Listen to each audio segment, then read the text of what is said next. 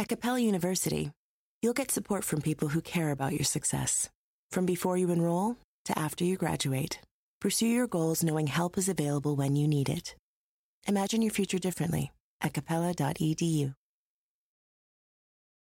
When you need mealtime inspiration, it's worth shopping Kroger, where you'll find over 30,000 mouthwatering choices that excite your inner foodie. And no matter what tasty choice you make, you'll enjoy our everyday low prices, plus extra ways to save, like digital coupons worth over $600 each week. You can also save up to $1 off per gallon at the pump with fuel points. More savings and more inspiring flavors make shopping Kroger worth it every time. Kroger, fresh for everyone. Fuel restrictions apply. Grammar Girl here. This week, I have a quick and dirty tip about capitalizing time periods. The rundown on less versus fewer, it's probably not as simple as you think, and a tidbit about where we get the phrase, the bee's knees. Eras and time periods with specific names are capitalized. For example, the Bronze Age, the Middle Ages, the Jazz Age, the Roaring Twenties, and the Renaissance. Those are all capitalized because they're the specific names of time periods, historical periods, or ages.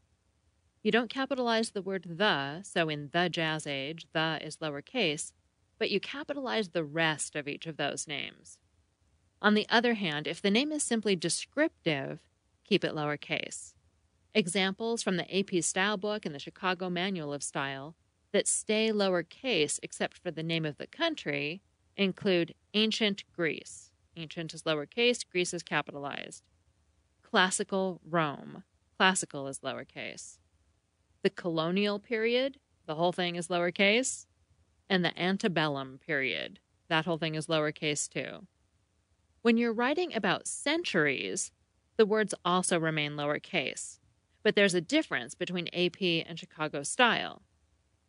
In AP style, you use the number 17th, and in Chicago style, you write out the word 17th. But either way, you keep the word century lowercase. And that was your quick and dirty tip. Now, on to less versus fewer. If you want a simple rule, the difference between less and fewer is straightforward. The traditional advice is that fewer is for things you count, and less is for things you don't count. You can count M&Ms, glasses of water, and potatoes. So you eat fewer M&Ms, serve fewer glasses of water, and buy fewer potatoes for the salad. You can't count candy, water, or potato salad. So you eat less candy, observe that the lake has less water, and make less potato salad for the next potluck. As I said, that's the simple rule, and the one you'll hear most often. But another way to think about the difference that also takes care of some of the exceptions to the simple rule is to use less for singular nouns and fewer for plural nouns. And the Chicago Manual of Style recommends using the singular or plural framework. For easy nouns, it works the same way. Candy, water, and potato salad are all singular, and you use less. Less candy, less water, and less potato salad. M&Ms, glasses of water, and potatoes are all plural, and you use fewer. Fewer M&Ms, fewer glasses of water, and fewer potatoes. But time, money, distance, and weight are often listed as exceptions to the traditional can you count it rule because they take less, even though you can count them. But when you use the singular or plural rule, time, money, distance, and weight all fall in line. Although $1,000 is certainly countable, a bank teller will do it for you gladly, we routinely ignore that fact and think of them as singular amounts. He believes $1,000 is a lot of money. She says that 50 miles is a long drive for ice cream. We think 12 hours is too much time to spend on the road. And if they're singular, they take less. We had less than $1,000 in the bank. We're less than 50 miles away, and I can fix the roof in less than 12 hours. Using the singular or plural rule also explains another exception.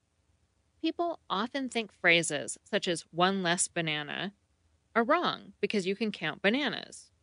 But one less banana is actually correct because it's singular and you use less with singular nouns. One less banana and similar phrases put you in a tricky situation because they're correct, but many people think they're wrong. For example, I got grammar-related complaints after Gardasil launched its one less person affected with HPV ads because many people thought it was grammatically incorrect. Therefore, I recommend avoiding the construction whenever possible. It's better to rewrite your sentence than to have people think you've made a mistake or to knowingly use the wrong word by writing one fewer of something. You really can't win whether you write one less banana or one fewer banana. Someone's going to think you're wrong. So rewrite. Instead of telling your caterer, we need one less banana in the fruit bowl, avoid the controversial sentence by asking her to take one banana out of the fruit bowl. Finally, the simple and ubiquitous grocery store signs that read 10 items or less aren't the clear-cut abomination that many people believe them to be. I know, it's shocking. Although Garner's Modern American Usage says that 10 items or fewer is the correct choice, other reference books, such as Merriam-Webster's Dictionary of English Usage, and the Cambridge Guide to English Usage, note that the admonition that writers should not use less for countable items is relatively new, beginning as the personal opinion of one usage writer from the 1700s. And the Oxford English Dictionary has examples of less being used with countable items going back nearly to the dawn of printed English and continuing to this day. I find it particularly impressive that the first citation of less being used with a countable noun in the OED comes from King Alfred the Great himself. He was the great promoter of English over Latin. He is a really big deal in the history of English. Without him, we may not even be speaking English today. And in the year 888, he wrote about less words. Language researchers tend to believe that using less with some countable nouns is natural, and the restriction against doing so is constructed and forced. For example, Mark Liberman reported on the linguistic site Language Log that in real writing, both from Google News and the web in general, instances of n votes or less far exceeded n votes or fewer. Second, as with less and fewer, the word much is generally used for things you can't count, and many is used for things you can count. But it's equally acceptable at the grocery store to ask both, how much can I bring through this line? Is this too much? Or, how many can I bring through this line? To me, the how much questions sound more natural, which would imply that we think of our items on the conveyor belt as a single, uncountable mass of groceries rather than countable items. But you can make an argument for either. What I ask is not that you use 10 items or less in your own writing. It carries even more risk than using the one less banana construction. What I ask is that the next time you see a sign that reads 10 items or less, instead of getting upset about the sign, recognize that this isn't a black and white issue, and save your anger for something about which we can all agree. That the people who go through that line with 40 items, they should be stopped. Dive into the start of summer at Whole Foods Market. Check out their Summer Splash event with sales on fresh organic produce, organic strawberries, and a fan favorite sale on Ben & Jerry's and Talenti. Explore deals on grill-friendly meats like organic air-chilled chicken breast, beef and chicken kebabs, all with no antibiotics ever from our meat department. Plus, grab easy sides from prepared foods and cool off with refreshing drinks. Kick off your summer and shop in store or online at Whole Foods Market today. Just in and so good. Thousands of summer deals at your Nordstrom Rack store. Save up to 60% on new arrivals from Vince, Rag & Bone, Adidas, Joe's, Marc Jacobs, and more. Great brands, great prices every day at Nordstrom Rack. But hurry for first dibs. Get your summer favorites up to 60% off at Nordstrom Rack today. Great brands, great prices. That's why you rack. Remember the frustration of trying to memorize vocabulary and grammar rules, only to find you couldn't actually use the language in real life? Well, there's a better way to learn. Rosetta Stone is the most trusted language learning program with millions of users, learning 25 different languages, and you can get it on your desktop or as an app on your phone or tablet. Rosetta Stone immerses you in many ways with its intuitive process. It's really different. You pick up the language naturally, first with words, then the phrases, and then with sentences. Plus, with Rosetta Stone's true accent feature, you'll get feedback on how well you're pronouncing words. It's like having a personal trainer for your accent. Don't put off learning that language. There is no better time than right now to get started. For a very limited time, Grammar Girl listeners can get Rosetta Stone's lifetime membership for 50% off. Is it rosettastone.com/grammar? That's 50% off unlimited access to 25 language courses for the rest of your life. Redeem your 50% off at rosettastone.com/grammar today. For the final tidbit, I'm going to tell you about the bee's knees. And I had a blast researching this topic because it took me back to the Jazz Age and the Roaring '20s, which you will remember from the quick and dirty tip, both should be capitalized. Oxford Dictionaries says the bee's knees first appeared, quote, in the late 18th century when it was used to mean something very small and insignificant, unquote. The earliest publication I could find on my own that referred to the bee's knees was an issue of the Saturday Evening Post published in 1917, and it used the phrase in an article explaining why certain fine families didn't make it to a theater show. At that time, it seemed to mean something delicious or rare. Here's the sentence. It is uncomfortable and undignified to stand in line after dining on bees' knees and other rare dishes, especially if you're all dolled up. Just a few years later, by the early 1920s, it had come to be used how we use it today, to describe something delightful. And I was delighted to find a language column in the 1922 Spokesman Review that specifically addressed the phrase. The article is titled, Slang of Today, Talk of Tomorrow, Bees' Knees and Cats' Pajamas Already Giving Way to Latest Flapperies. Here are a few separate paragraphs from the article. Quote, every generation has its language, and it's an axiom that the slang of one generation is the common speech of the next.